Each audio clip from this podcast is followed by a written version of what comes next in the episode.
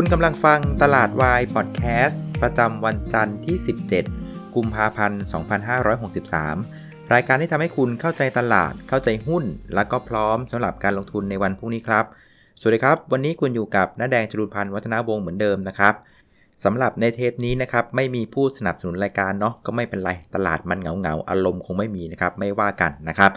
วันนี้เราจะคุยกัน 3 เรื่องนะครับ เรื่องที่ 1 ก็จะสรุปภาพตลาดนะครับ แล้วก็มาตีความเรื่องของ GDP กันนะครับ วันนี้เนี่ยตัวของสภาพัฒน์ได้มีการประกาศ GDP ในไตรมาส 4 ของประเทศไทยแล้วนะครับ แล้วก็มีตัวเลขบางอย่างที่พอจะตีความไปข้างหน้าได้ อันนี้น่าสนใจนะครับ ช่วงที่2นะครับสิ่งที่เราได้เรียนรู้ในวันนี้เนี่ยวันนี้เราจะเรียนรู้การลงของหุ้นแล้วกันนะครับ การลงของหุ้นเน่ะเท่าที่ประสบการณ์ผมนะมันจะมีการลงอยู่ 3 แบบนะแล้วแต่ละแบบอะมันมีวิธีการรับมือที่แตกต่างกันอ่าเดี๋ยวมาคุยกันในช่วงที่2นะครับส่วนช่วงที่3นะครับพรุ่งนี้จะเจออะไรนะครับ ผมคิดว่าเรื่องที่น่าจะเด่นที่สุดสำหรับพรุ่งนี้คือเรื่องของ AOT นะครับเดี๋ยวเป็นเรื่องอะไรมาคุยกันนะครับ วันนี้นะครับเซตอินดี x ก็ปิดบวกไป 1 จุดนะครับ ก็ไปไม่ไหวนะครับ ปิดที่ 1,529 จุดนะครับ ก็ยังกลับไปไม่พ้น 1529 นะฮะ ก็เป็นภาพที่บวกอ่อนๆนะครับ เพียงแค่ประมาณสัก 0.06%เท่านั้นเองนะครับมูลค่าการซื้อขายอยู่ที่ 52,494 ล้านบาทนะครับ ก็เพิ่มขึ้น จากวันศุกร์นะประมาณสัก 13%นะครับถามว่าวันนี้มีปัจจัยอะไรแรงๆ มากระแทกตลาดไหมนะครับ เท่าที่ดูเนี่ยก็ไม่ค่อยมีนะ คือบางคนอาจจะบอกว่าเป็นเรื่องของ GDP นะครับ แต่ว่าถ้าดูตัวเลขที่สภาพัฒน์ออกมาเนี่ยนะครับ ไตรมาส 4 บ้านเราเนี่ยก็ GDP เนี่ยขยายตัวอยู่เพียงแค่ 1.6%นะครับ ก็ถือว่าไม่ได้เป็นการเซอร์ไพรส์อะไรนะครับ ก็เขาบอกว่าที่ GDP เนี่ย ชะลอตัวลงเนี่ยก็เนื่องมาจากเรื่องของส่งออกนะครับที่ยังมีปัญหาเรื่องของสงครามการค้านะครับในช่วงปลายปีนะครับแล้วก็อุตสาหกรรมยานยนต์เนี่ยก็เขาบอกว่าการผลิตเนี่ยชะลอลงไปนะครับเพราะว่าผู้บริโภคเองนะครับผู้ประกอบการเองก็เรียกว่าเขารู้ว่าช่วงนี้มันเป็นช่วงของการเปลี่ยนโมเดลนะครับไปสู่พวกของ EV คาร์ต่างๆงั้นยอดออเดอร์น่ะมันก็เบาลงไปนะครับส่วนพวกอุตสาหกรรมปิโตเคมีเนี่ยก็เป็นช่วงที่ปิดบำรุงนะครับซ่อมกันต่างๆนะครับมันการผลิตก็จะลดลงด้วยนะครับสุดท้ายนะครับก็เหมือนเดิมครับก็บอกว่าพอระบองงบประมาณที่ล่าช้านี่แหละ ก็เป็นตัวทำให้ตัวของการขับเคลื่อนของภาครัฐเนี่ยมันเลยค่อนข้างเบา มันก็เลยทำให้ในภาพรวมของไตรมาส4เราออกมาเพียงแค่ขยายตัวเพียงแค่ 1.6%นะครับแล้วมันก็เลยทำให้ทั้งปี 62 เนี่ย GDP โตเพียงแค่ 2.4%ก็ถือว่าอ่อนแอกว่าปีที่แล้วนะครับปี 61 เนี่ยขยายตัวอยู่ 4.2 นะครับปี 62 ขยายตัวอยู่ 2.4 ก็ถือว่า ค่อนข้างน่าผิดหวังนะครับ แต่อย่างที่บอกคือเซอร์ไพรส์ไหมคือไม่ได้เซอร์ไพรส์นะ จริง ๆ คือในภาคของเอกชน นักวิเคราะห์นักเศรษฐศาสตร์คาดอยู่แล้วนะครับว่า GDP ของปี 62เนี่ยมันจะไม่ค่อยดีนะครับ แต่ว่า guideline ที่สำคัญที่สุดคือปี 63น่ะทางสภาพัฒน์เขามองยังไงนะครับเขาก็ได้มีการปรับนะครับเป้า GDP เติบโตลงมานะครับจากก่อนหน้าน่ะเขาคาดว่าปี 63เนี่ยจะโตประมาณสัก 2.7 ถึง 3.7%ซึ่งจริงๆ ในมุมของพวกผมนะ ผมก็รู้ว่าแม่งไม่ถึงหรอกนะครับ ก็ตั้งไว้ซะสูงเซียวนะครับ สุดท้ายนะ่ะแกก็มอบตัวนะครับ สภาพัฒน์ก็มีการปรับเป้า GDP ลงมา เหลือเป็นแค่ประมาณสัก 1.5 ถึง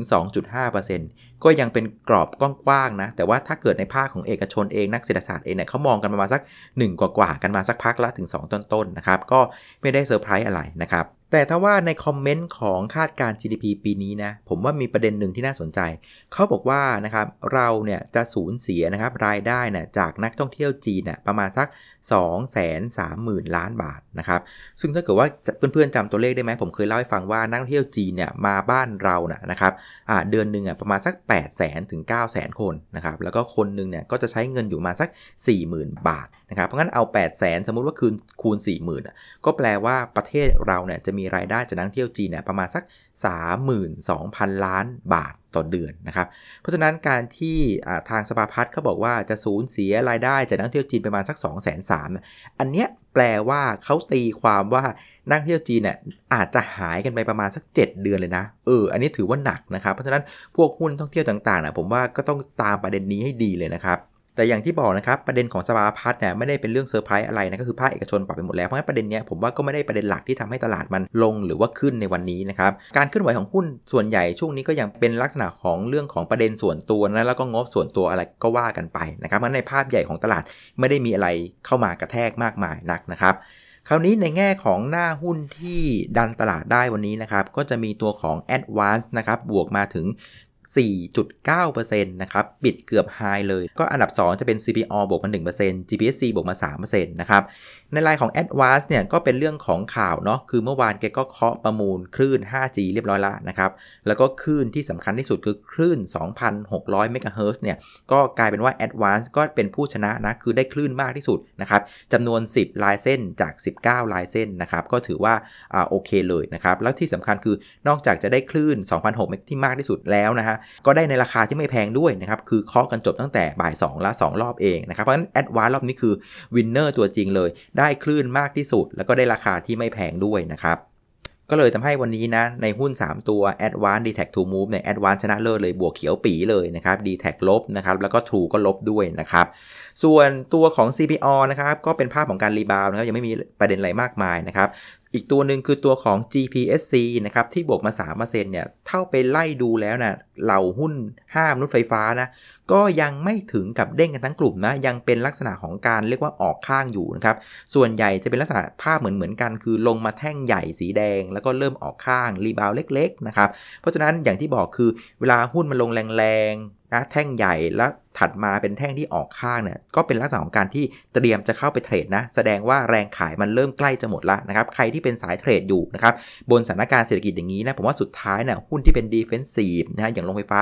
ก็พร้อมที่จะกลับมาได้เช่นกันนะครับเพราะฉะนั้นสิ่งที่เราต้องรอคือต้องรอให้แรงขายมันเบาก่อนทำอะไรกันหมดก่อน ล้างต้นทุนทุกคนกลับมาอยู่ในจุดเดียวกันเนี่ยอันนี้อาจจะเป็นการเล่นรอบใหม่ก็ได้ เฝ้าดูดีๆสำหรับหุ้นโรงไฟฟ้านะครับ ส่วนหุ้นที่กดตลาดวันนี้นะ3ตัวก็จะมีตัวของคุณแบมก็ได้นะครับ เมื่อวานนี้ไม่สุภาพนะไปเรียกอีแบมขออภัยคุณแบมนะ วันนี้ลงไปอีก 12%นะครับ ก็อย่างที่เตือนไว้นะครับ IAA Consensus เนี่ยเขามองราคาเหมาะสมของหุ้นตัวนี้อยู่ที่ 28 บาทนะครับ แล้วก็วันนี้ปิดไป 27 บาท 75 เพื่อนๆจะมาถามว่า เฮ้ย เอาหรือยัง มือคัน มือคัน เอาหรือยังนะครับ ผมก็บอกว่าเวลาเราจะลงทุนในเชิงพื้นฐานนะ ลงทุนนะ ไม่ใช่เก่งไรนะ ใช้คำว่าลงทุนนะเวลาคุณซื้อหุ้นอะ คุณต้องซื้อที่มี discount หรือมีส่วนลดจากราคาพื้นฐาน อ่า คือถ้าหุ้นมันอยู่ที่ราคาพื้นฐานแปลว่าอะไร มันไม่มี upside ละ มันก็เต็มมูลค่า นะครับเวลาจะซื้อสำหรับการลงทุนอะ คุณต้องซื้อในหลักของการ discount นะครับ ก็รออีกนิดนึงก็ได้สำหรับคนที่จะลงทุนนะครับ ส่วนภาพของนักลงทุนนะครับ ก็วันนี้กองทุนขายหุ้นไป 700 ล้านบาทนะครับ ต่างชาติขายไปอีกพันหนึ่งนะครับ ก็เหมือนเดิมนะครับ กองทุนยังเป็นลักษณะของการปรับพอร์ต ไปตามผลการดำเนินงาน ไปตาม story ของแต่ละคนที่มีประเด็นเข้ามานะอย่างในกลุ่มสื่อสารเนี่ยก็ภาพชัดเจนเลยคือกองทุนกลับมาซื้อแอดวานแล้วก็อาจจะลดน้ำหนักดีแท็กลดทรูเลยก็ว่ากันไปนะครับ เอาละครับสำหรับในช่วงที่2นะครับสิ่งที่เราได้เรียนรู้วันนี้เนี่ยผมมาคุยเกี่ยวกับเรื่องของหุ้นที่ปรับตัวลงแล้วกันนะครับมันเคยมีคำพูดว่าน้ำเชี่ยวเนี่ยอย่าไปขวางนะครับเวลาหุ้นลงอะอย่าไปขวางนะครับแต่ว่าบางทีมันก็มีเหลี่ยมมุมของการกลับตัวได้เช่นกันนะครับคราวนี้ในประสบการณ์ของผมนะเวลาหุ้นมันลงเนี่ยมันจะลงได้ 3 แบบ แบบที่1เนี่ยเขาเรียกว่าลงแบบ V shape นะครับคือลงปากมันเลยแล้วก็เด้งเปี้ยงเลยนะครับ คือการลงแบบเนี้ยนะฮะส่วนใหญ่อะจะเกิดจากการที่เข้าใจผิด ไอเดียผิด ข้อมูลผิดนะครับคนก็จะตกใจนะครับมันถึงเรียกเป็นภาษาเทรดเดอร์เรียกว่าไม้ตกใจ คือเห็นว่าอะไรที่มันมีผลกระทบกับปัจจัยพื้นฐานอย่างมีนัยสำคัญนะนะครับพวกกองทุนหรือนักทุนรายใหญ่ก็มักจะเรียกว่าปาไว้ก่อนนะครับเรียกว่าขายก่อนเดี๋ยวค่อยมาว่ากัน อันนี้มันก็จะเกิดไม้ตกใจนะครับ วิธีรับมือกับการลงแบบ V shape แบบนี้นะครับ อันนี้ง่ายมากนะครับ คือถ้าเกิดว่าข่าวมันออกเป็นเชิงนกาทีฟข่าวผิด วิธีเล่นกับพวกนี้คือ พยายามหาสิ่งที่ถูกให้ได้นะครับ คือไปหาข้อมูลมาอาจจะโทรถาม IR บริษัท อาจจะเช็คข้อมูลกับนักวิเคราะห์นะครับ หรือเช็คข้อมูลกับข่าว ถ้าเกิดว่ามันลงมาเพราะมันเข้าใจผิดไอเดียผิดเนี่ย อันนี้วิธีรับมือง่ายๆเลย ก็คือซื้อสวนแค่นั้นเอง อันนี้ง่ายมากนะครับ แต่ว่าคุณจะต้องเก่งนิดนึงในเรื่องของการหาข้อมูลนะครับ ในเคสที่2นะครับเป็นการลงที่เรียกว่าลงแบบวงแตกนะครับส่วนใหญ่นะการลงแบบวงแตกเนะี่ยหรือที่เรียกอีกมุมหนึ่งก็คือลูกช้าจ่ายรอบวงนะส่วนใหญ่นะมันจะเป็นแท่งเทียนใหญ่ ๆ ติดติดกันเลยนะฮะซึ่งการจริง ๆ การลงแบบนี้ผมว่ามันเป็นการลงที่ดีนะคือมันลงแท่งใหญ่ไปว่ามันอะไรไหมว่ามันลงเร็วนะครับลงเร็วๆเนี่ยสิ่งที่ดีก็คือว่า คนจะคัดกันเร็วนะครับ คนที่เป็นเกงกำไรก็จะมอบตัวกันเร็วนะครับ ข้อดีคือยิ่งคนมอบตัวเร็วเท่าไหร่นะ่ะ มันก็ทำให้การล้างไพ่ล้างต้นทุนน่ะ มันยิ่งเร็วนะครับ พอทุกคนต้นทุนไม่แตกต่างกันมากนะหุ้นมันจะเริ่มมีเสถียรภาพ แต่วิธีการเล่นหุ้นที่ลงแบบวงแตกเนี่ย เราต้องเลือกเล่นนะ คือถ้าหุ้นมันไม่มีปัจจัยพื้นฐาน แล้วมันลงแบบวงแตกเนี่ย อันนี้คือแตกแล้วแตกเลย ไม่มีโอกาสกลับ นะครับแต่ถ้าว่ามันเป็นหุ้นที่มีพื้นฐานดีๆนะครับแต่ว่ามันขึ้นไปแรงมากนะสุดท้ายทุกคนเก็บกำไรกันแล้ววงแตกลงมาเนี่ยอันนี้น่าสนใจคือด้วยความที่พื้นฐานมาดีไงคือยังไงมันก็กลับมาได้ เพียงแต่ว่าต้องปล่อยให้คนมีต้นทุนต่ำนะมันทำอะไรกันก่อนนะครับงั้นวิธีรับมือกับหุ้นที่ลงแบบวงแตกนะครับลุกช้าจ่ายรับวงเนี่ยคือนะครับมองหาจุดที่มันเป็นพื้นฐาน ที่มันเอาอยู่ที่มันรับได้นะครับ ถ้าตรงไหนเนี่ยมันลงมาแล้วมันเริ่มต่ำกว่าปัจจัยพื้นฐานมากๆเนี่ยอันเนี้ยเริ่มเข้ากลับไปซื้อได้นะครับ อันนี้คือวิธีแก้เกมของหุ้นที่ลงแบบลุกช้าจ่ายรอบวงแล้ววงแตก ส่วนแบบที่3น่ะเป็นแบบที่ผมไม่ค่อยชอบเลย trader หลายๆ คนก็ไม่ชอบ คือมันเป็นการลงแบบซึมซึมซึมซึมซึมซึมซึมคือมันเป็นการลงที่ทำให้คนติดหุ้นเนี่ยลุ้น ลุ้นลุ้นลุ้นว่ามันจะกลับมาได้ พอไอความลุ้นเนี่ยนะเวลาของการลุ้นแปลว่าอะไรแปลว่าคุณไม่ยอม cut ไงแล้วคุณก็จะติดนาน แล้วมันก็จะเจ็บนานนะครับ ซึ่งอันเนี้ยไม่ค่อยดีเลยนะฮะวิธีที่จะรับมือกับการลงแบบซึมซึมซึมนี่นะนะครับทุกครั้งที่คุณจะซื้อหุ้นอะไรก็แล้วแต่เนี่ยมันใช้ได้ทุกแบบเลยนะ คือคุณจะต้องหาจุดคัดลอสก่อน ที่จะไปฝันว่าได้กำไรเท่าไหร่นะครับคือคุณต้องคิดว่าถ้าเราซื้อหุ้นตัวนี้นะ เราจะยอมเจ็บกับมันได้เต็มที่นะ5% 10%ถ้ามากกว่านี้แปลว่ากูผิดทางนะคุณต้องเอาอย่างนี้ก่อน ค่อยไปฝันว่าตัวเนี้ยนะ ฉันกะว่าฉันจะได้ 2 เด้ง 3 เด้ง 4 เด้งนะครับ เพราะงั้นวิธีแก้นะครับของการที่หุ้นลงแบบซึมๆเนี่ยต้องกลับไปที่จุดเริ่มต้นนะครับ ทุกๆ ครั้งที่ซื้อกำหนดจุดเสียหายไว้ก่อนว่ายอมให้มันซึมได้เท่าไหร่แล้วถึงจะมอบตัวนะครับ สำหรับในช่วงที่ 3 นะครับพรุ่งนี้เราจะเจออะไรกันบ้างนะครับ ก็มี 3 เรื่องนะครับ มี AOT เรื่องงบ แล้วก็เรื่องของทาง GDP นะ คราวนี้เรามาเรื่อง AOT กันก่อนนะครับ เมื่อเย็นที่ผ่านมานะ่ะมีข่าวว่าทาง LT เนี่ยกำลังมีความคิดว่าอยากจะช่วยผู้ประกอบการค้าปลีกในสนามบินนะอันเนื่องมาจากว่าเรื่องของนักท่องเที่ยวที่ชะลอตัวลงเนี่ยมันจะอาจจะส่งผลกระทบให้ผู้ประกอบการเนี่ยทนไม่ไหวนะครับ ก็เลยมีความคิดว่าจะคุยกันในประชุมบอร์ดวันที่ 19 นี้นะฮะว่าจะมีการยดเว้นนะครับตัวของเงื่อนไขสัญญาสัมปทานบำประการให้ผู้ประกอบการนะครับ ซึ่งในเงื่อนไขของพวกตัวสัญญาให้พื้นที่พาณิชย์ของสนามบินกับตัวตัวของผู้ประกอบการส่วนใหญ่นะมันจะมีลักษณะเป็นสัญญาที่เป็นส่วนแบ่งรายได้นะครับผสมกับตัวของมินิมัมการันตีคือการันตีขั้นต่ำนะครับ คือถ้าเกิดว่าส่วนแบ่งรายได้มันมากกว่านะครับ ก็จะเอาตรงนั้นแบ่งให้ LT นะครับ แต่ถ้าเกิดว่ายอดขายไม่ดีนะครับ ก็จะเอามินิมัมการันตีเนี่ยจ่ายให้กับ LT นะครับ ซึ่งประเด็นเนี้ยนะครับ นักวิเคราะห์ผมมันก็บอกว่า เนี่ยนะ ถ้าเกิดว่า LT เนี่ยตัดสินใจเรียกว่ายกเว้นค่าธรรมเนียมมินิมัมการันตีนะครับ ให้ประมาณสัก 3 เดือนกับผู้ประกอบการเนี่ยก็จะกระทบกำไรได้ถึงประมาณ 5-6%เลยนะฮะแต่ว่าในทาง logic นะ ผมเข้าใจว่าการที่ผู้ได้สัมปทานน่ะขีด minimum guarantee ไว้ตั้งไว้นะ่ะแปลว่าเขาพร้อมที่จะรับความเสี่ยงแล้วไง งั้นประเด็นเนี่ย AOT ก็ต้องต้องมานั่งคิดดีๆนะ ว่าจะเอื้อผู้ประกอบการมากเกินไปหรือเปล่า อันนี้เป็นสิ่งที่สำคัญนะครับ แล้วถ้าเกิดว่าไปเอื้อให้กับผู้ประกอบการมากเกินไปแปลว่าอะไรครับ ผู้ถือหุ้นก็เป็นคนสูญเสียผลประโยชน์ครับเพราะฉะนั้นประเด็นนี้เป็นประเด็นที่สำคัญมากนะครับ คือ AOT เนี่ยจะต้อง balance ให้ดีนะครับ ระหว่างช่วยเหลือผู้ประกอบการในสนามบินกับผู้ถือหุ้นนะครับ อันนี้ระวังให้ดีนะครับ ผมว่านักลงทุนต่างชาติมีประเด็นกับเรื่องนี้นะครับ ฉะนั้นนะครับใครมีหุ้น AOT อยู่เนี่ยก็ระวังด้วยนะครับส่วนคนที่ไม่มีเนี่ยก็อาจจะต้องมองว่าประเด็นเนี้ยอาจจะเป็นเพียงแค่ประเด็นระยะสั้นหรือเปล่าที่ช่วยผู้ประกอบการผู้ถือหุ้นอาจจะเสียประโยชน์แล้วพอหุ้นมันลงมา ก็อาจเป็นจังหวะในการเข้าสะสมก็ได้นะครับแต่ที่แน่ๆเนี่ยพรุ่งนี้หุ้นผันผวนแน่นอนนะครับ เพราะว่ากว่าจะรู้ผลเนี่ยก็วันที่ 19 กุมภานะครับ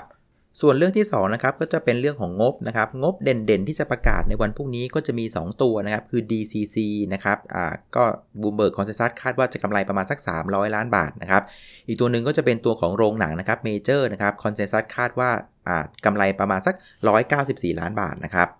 เท่าที่ไล่ดูกราฟทั้ง 2 ตัวนะมันก็เป็นหุ้นที่ไม่ได้เล่นขึ้นมาเก่งกำไรกราฟนะคือถ้าเกิดว่างบออกมาดีกว่าคาดนะก็มีโอกาสที่จะวิ่งได้เช่นกันนะครับดูดีๆนะ ส่วนประเด็นที่3นะครับผมว่าพรุ่งนี้เช้าเนี่ยนะครับก็คงจะคุยกันเยอะเกี่ยวกับเรื่องของ GDP นะครับที่ว่าไตรมาส4ออกมานะครับผิดคาดนะต่าออกมาแค่ 1.6%แล้วก็แนวโน้มปีนี้เนี่ยทางสภาพัฒน์เองก็มีการปรับประมาณการ GDP ลงนะครับผมว่าประเด็นเนี้ยเรื่องตัวเลขอะไม่ใช่เรื่องน่าตกใจนะครับแต่ว่าตลาดจะมองข้ามไปว่า เอ้ยแล้วรัฐบาลอะจะเอามาตรการอะไรมากระตุ้นหรือเปล่า เศรษฐกิจมันเป็นอย่างนี้นะครับถามตรงๆว่าเบื่อไหมจริงๆเบื่อนะคือมาตรการเนี่ยมันกลายเป็นอาหารหลักแล้วนะเมื่อก่อนเป็นแค่อาหารเสริมนะครับก็อาจจะเป็นแค่กิมมิคสั้นๆ ให้คนเข้ามาเก่งอะไรในกับประเด็นนี้นะครับแต่ผมว่ามาตรการเหล่านี้มันไม่ได้เป็นมาตรการที่ทำให้เศรษฐกิจมันโตแรงๆนะมันจะเป็นมาตรการลักษณะที่ว่าประคองให้เศรษฐกิจมันแย่ไปกว่านี้นะครับเพราะงั้นใครจะเข้าไปเก่งอะไรประเด็นนี้ผมว่าก็อาจจะเก่งกันได้สั้นๆนะแต่ว่าอย่าไม่ใช่สาระหลักสำหรับการลงทุนนะครับ เอาละครับ เพราะฉะนั้นสรุปตลาดวันนี้เนี่ยก็ถือว่าปิดแบบพอทนนะ คือยังไม่ได้เลือกทางขึ้นหรือเลือกทางลงนะครับ แต่ว่าในมุมของผมนะผมคิดว่าสัปดาห์นี้แหละมันต้องเลือกสักทางหนึ่งนั่นแหละนะครับ ก็ยังคงเป็นทางหลักนะ คือจะเลือกก็ผมว่าก็เป็นเรื่องของงบนั่นแหละนะว่างบ หุ้นขนาดใหญ่เนี่ยมันจะดีกว่าคาดหรือแย่กว่าคาดนะครับ แต่ว่าเท่าที่สังเกตมาตั้งแต่วันศุกร์เนี่ยหุ้นขนาดใหญ่เนี่ยปรากฏว่าผลกำไรเนี่ยดีกว่าคาดหลาย ๆ ตัวแล้วก็พอจะมีความหวัง ในขณะที่ประเด็นของไวรัสโคโรนาเนี่ยก็ถือว่ามีพัฒนาการที่เชิงบวกนะดีขึ้นเรื่อย ๆ นะครับ ก็ยังพอที่จะลุ้นได้นะครับแต่ก็อย่าลืมนะครับแนวรับสำคัญนะครับสำหรับคนเก่งกำไรระยะสั้นนะครับ ถ้าเกิดว่าเซ็ตหลุด 1520เนี่ยก็ต้องระมัดระวังเลยนะครับ ส่วนคนระยะกลางหรือยาวนะผมยังใช้มุกเดิมนะคือต้องเบรกแนวต้านสำคัญ 1540 ให้ได้ก่อน ถึงจะเป็นการคอนเฟิร์มว่าผ่านจุดต่ำสุดไปแล้วนะครับ